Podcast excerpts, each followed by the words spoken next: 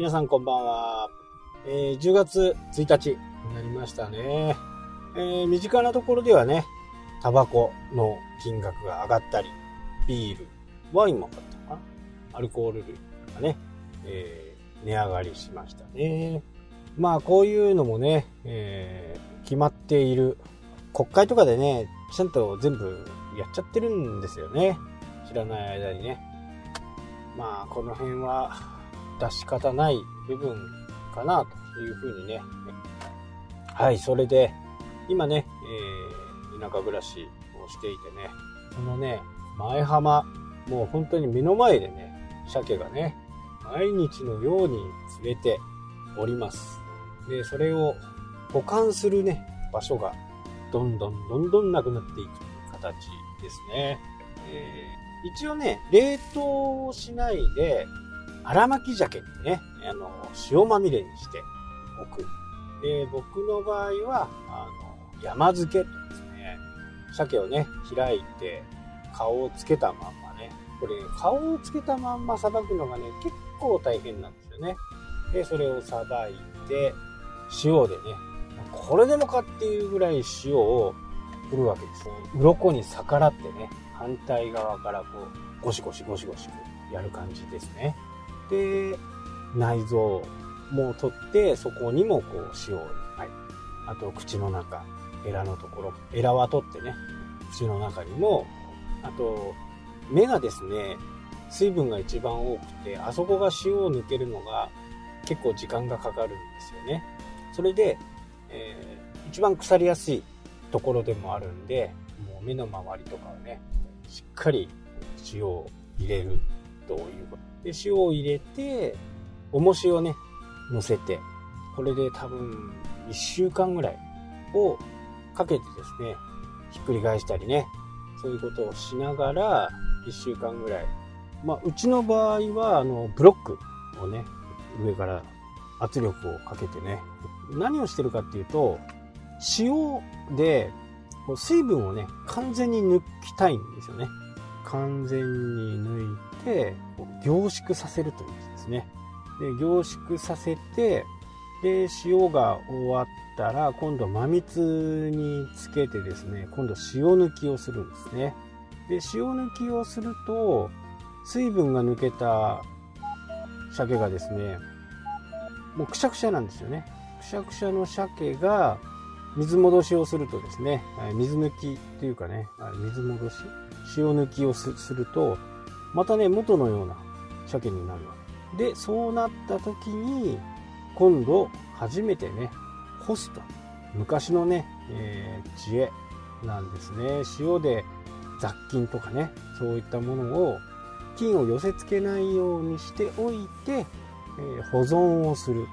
まあ多分ね、ずっと昔を遡れば、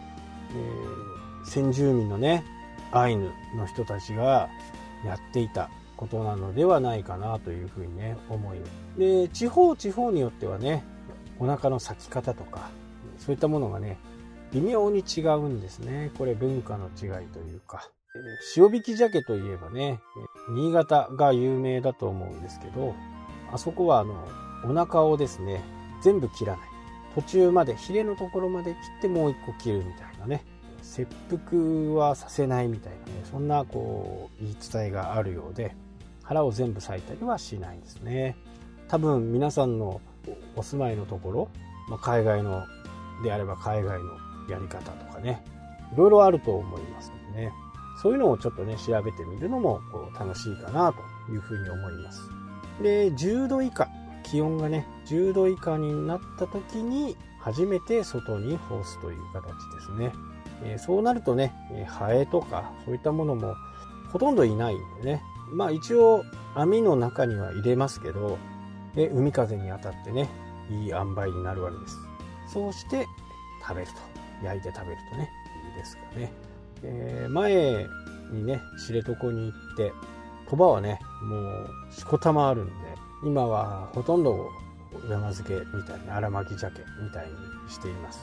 まあ、このままのペースでいくとね、どうなっちゃうんだろうっていう感じのぐらい釣れてます。ただ、えー、何でもいいから釣れればいいっていう感じじゃないんですね。やっぱり自分の思った通り、描いた通りに行く。で、そう描くまでに、まあいろいろ勉強するわけですよね。人のを見たり、連れてる人のところにね、話しかけに行ったりして。そうして、えー、身につける。で、釣りの場合はですね、YouTube でやってるのは、ちょっと浅すぎるんですよね。えー、本質がちょっとわからない部分が多々あるんで、それはちょっと信用できないという部分があります。ウェブの世界だったらね、アナリティクスの見方とか、そういったものは親切丁寧にいろんな人が説明してるんで、そこから自分なりの検証方法とかね、えー、こうなればこうなるっていう部分があると思うんですけど、ことね、釣りに関しては、地域によってもまた違うし、いろんなこう、やり方があるんでね、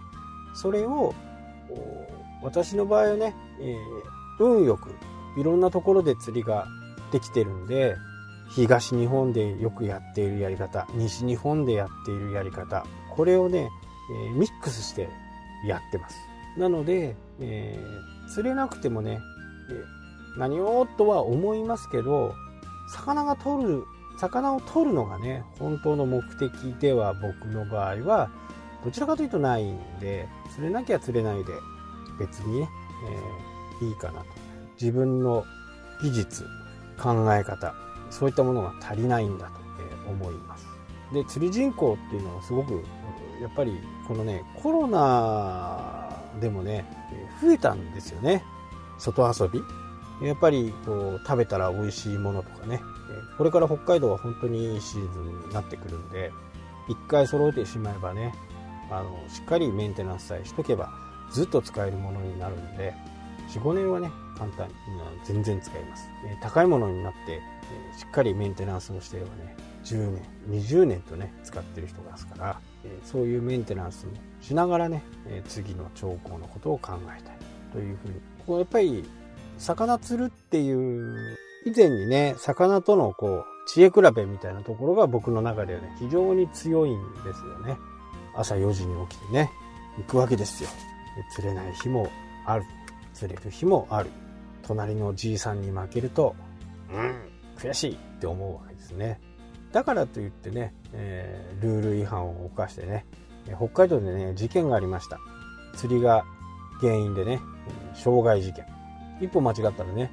死んでしまうぐらいのことがね、あったと。友達からね。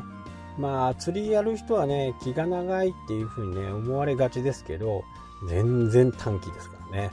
なので、こう、お近くでね、海とか行くと、人がいっぱいいるところっていうのは、大体釣れてるところ。誰もいないところっていうのは、全く釣れないところ。釣り人っていうのはそれだけね、あの、シビアっていうかね、一人が来ればそこにうわさーって人が集まるみたいなね、連れ出すと。どこから出てきたんだろうっていうぐらいね。そんな時はね、竿を出してみるのもね、いいかなと思いますよ。はい、じゃあ10月スタートしましたんでね。あと、本当に3ヶ月です。まあ自分なりにね、えー、コロナもありますが、今のベストをね、すように